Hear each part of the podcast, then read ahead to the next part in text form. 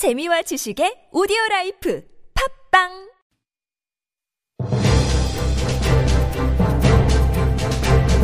살아있는 비평의 광장 TBS 아고라.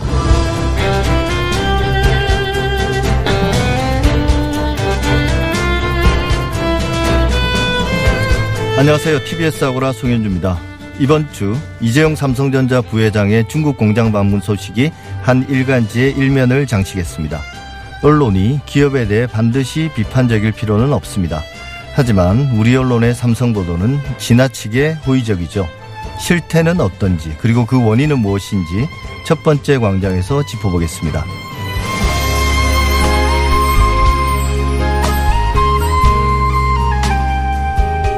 이른바 엠범방 방지법이 국회를 통과했습니다. 이 법안이 통과되면서 실질적으로 어떤 게 달라지는지, 이제 엠범방과 같은 범죄를 예방할 수 있게 된 것인지, 아고라 두 번째 광장에서는 법안의 내용과 문제점, 추가적으로 해결해야 될 과제를 점검해 보겠습니다. TBS 아고라 지금 시작합니다.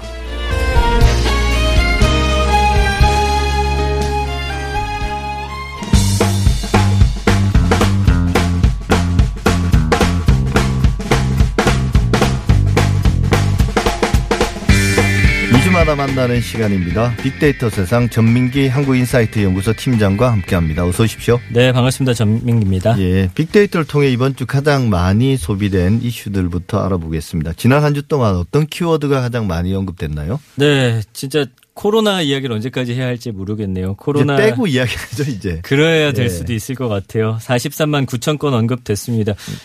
이태원발 확진자가 좀 계속해서 나오고 있고 4차 감염까지 나오다 보니까 그리고 이제 고3 학생들 등교하고 맞물리면서 코로나 이야기가 좀 더 확장이 됐고요. 2위는 윤미향 당선인 그리고 정의기억연대 관련 이야기입니다. 27만 건 정도 언급이 됐고요. 이것도 충분히 뭐 예상했던 맞습니다. 거네요. 그리고 3위는 사실은 1위하고 연결되는 단어인데 이태원이라는 키워드 계속 나오는데 이게 확진자뿐만 아니라 이번 주에 보니까 이태원에서 또 뭐 파티를 한 연예인들 기사들까지 그렇죠. 함께 맞물리면서 또 언급량이 상당히 늘어났고요. 4위는 이제 챌린지인데 요즘에 이제 각종 챌린지들을 많이 하고 있습니다. 뭐 이따가 좀 관련해 빅데이터 분석도 하겠지만 덕분에 챌린지라고 해서 의료진들에게 이 코로나 사태 열심히 해주는 분들을 위한 좀 감사의 마음, 여기다가 또 각종 재밌는 챌린지들 더해지면서 언급량이 12만 건이나 나타났고요. 5위는 재난지원금이 8만 7천 건. 그러니까 이번 주부터 이제 처음으로 쓰기 시작하시면서 관련 이야기들, 뭐 다양한 이야기들 관련 나오고 보도들이 있습니다. 상당히 많이 나왔더라고요. 그렇습니다. 결국 1위부터 5위 중에 윤미향 당선자와 정의기억연대 이거 빼고 나면 전부 다 코로나 관련된 그렇다고 키워드네요. 봐야죠. 연결이 되어 있죠. 이번 주에 가장 많이 본 뉴스는 어떤 건가요? 1위는 33만여 명이 본 기사고요. 연합뉴스 기사입니다. 갓갓 문형욱 얼굴 공개, 검찰 송치전 마스크 벗어. 고요. 역시나 성착취물 공유하는 텔레그램 대화방 N번방 운영자로 경찰에 구속된 갓갓 문형욱 얼굴이 공개가 됐는데 사실은 이제 신상 공개되면 이 사람의 또 얼굴이나 신상과 관련돼서 뭐 과거에는 어땠고 학창 시절에는 어땠고 이제 이런 식으로 계속 기사가 되는데 사실은 이 N번방을 앞으로 어떻게 막을 것인지에 대한 기사를 국민들이 좀 더 많이 봐주시면 어차피 그게 다 수치로 남잖아요. 아, 국민들이 이런 거 관심 갖고 있구나 해서 뭐 법안 처리라든지 이런 식으로 좀 연결이 될 텐데 하는 좀 아쉬움이 남고요. 2위는 31만여 명이 본 뉴시스 기사인데요. 극단 선택 경비원 폭행 혐의 주민 10시간 조사 혐의 부인입니다. 극단적인 선택을 한 안타까운 사건이죠. 한 아파트 경비원 사건과 관련해서 폭행 가해자로 지목되고 있는 입주민이 약 10시간에 걸친 경찰 조사 받았다는 내용인데 이것도 역시 마찬가지입니다. 그 경비원에 대한 갑질 계속 반복이 되고 있잖아요.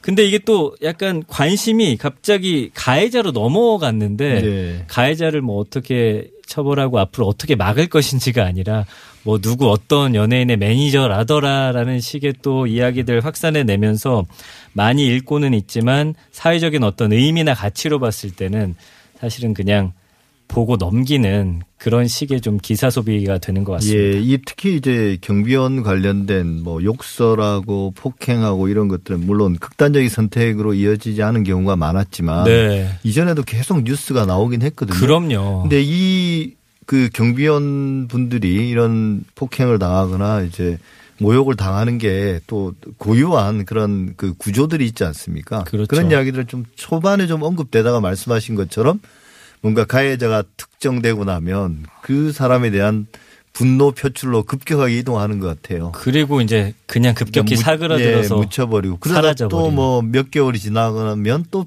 유사한 이슈들이 또 터지고 또 재발하죠. 예, 그런 것 같습니다. 댓글이 가장 많이 달린 뭐 뉴스도 한번 볼까요? 네, 일단은 먼저 N포털사 같은 경우는 1위는 이제 국민일보 기사고요. 9,800여 개 댓글이 달렸습니다. 돈독 올랐다. 임채무 두리랜드 입장료 받자 쏟아진 비난이라는 기사인데요. 그 임채무 씨가 이젠 유명하죠. 두리랜드라는 놀이공원 만들었습니다. 1990년에 개장하고 2006년에 경영난으로 3년 휴장했다가 또 재개장했고 2017년에 이제 환경 개선 이후로 휴장했다가 다시 문을 열었는데 사실은 전 재산을 쏟아 부어서 돈을 안 받으셨었어요. 근데 이번에 재개장하면서 좀 아무래도 경영난도 있고 본인도 이제 돈이 다 소비가 되다 보니까 돈을 조금 받겠다 했더니 약간의 악플이 달렸습니다. 그러니까 이제 그 상황에서 기사가 이제 올라갔고요.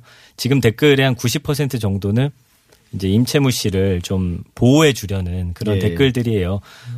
그러면은 돈 내기 싫으면 안 가면 되는 거 아니냐. 그러면 뭐 임채무 씨는 그거 어떻게 돈 어디서 나서 그걸 계속 무료로 굴리느냐.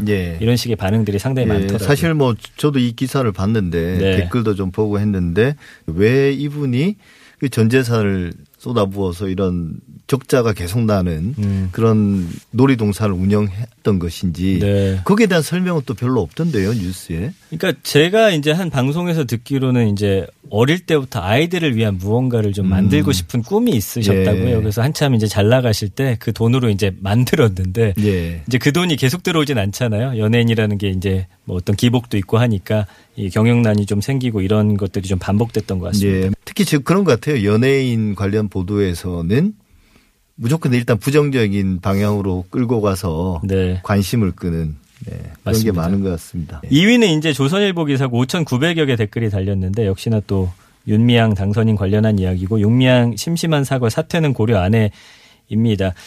계속해서 지금 관련 의혹들이 나오고 있는데 사실은 처음보단 여론이 많이 조금 이제 윤미향 당선인을 좀 약간 비판하는 글들로 좀 바뀌어가고 있는 지금 그런 상황이어서 빨리 뭐 검찰 조사도 시작이 됐지만 그런 게 이제 투명하게 공개가 되고 해야지 좀 이 사건이 일단락될 것으로 보입니다. 예, 좀 안타까운 것은 이게 이제 정의기억연대의 취지나 그동안의 활동에 어떤 의의 같은 것들도 덮어버리고 또 더 나아가서는 위안부 문제 해결에도 오히려 이제 일본이 더 큰 소리치고 또 이제 뭐랄까요 일본의 입장에 동조하는 국내에 그런 어떤 다양한 세력들이 더 목소리를 높이는 그런 계기가 되는 것 같아서 빨리 어떤 식으로든지 좀 정리가 필요하지 않은가 그런 생각이 저도 들더라고요. 네. D사 같은 경우는 1위가 이제 8,700여 개 댓글 달렸고 뉴시스 기사고요. 민경욱 투표지 분류기의 통신장치 존재 제보받아라는 내용인데 그 투표지 분류기에 통신장치하고 QR코드 인식할 수 있는 센서가 존재한다고 또 주장을 했어요. 그러니까 투표지 분류기 통신장치를 통해서 개표 조작이 가능하다고 계속해서 이제 조작에 관해서 주장을 하고 있는데 이제 뭐 여론은 거의 완벽히 돌아선 것 같습니다. 거의 비난, 비판 글 일색인 것 같고요. 그다음에 2위는 이제 7,600여 개 뉴스 원기사고 여기도 역시나 윤미향 수년간 1가구 2주택 담보 제출도 없어 자금 출처 의혹이거든요.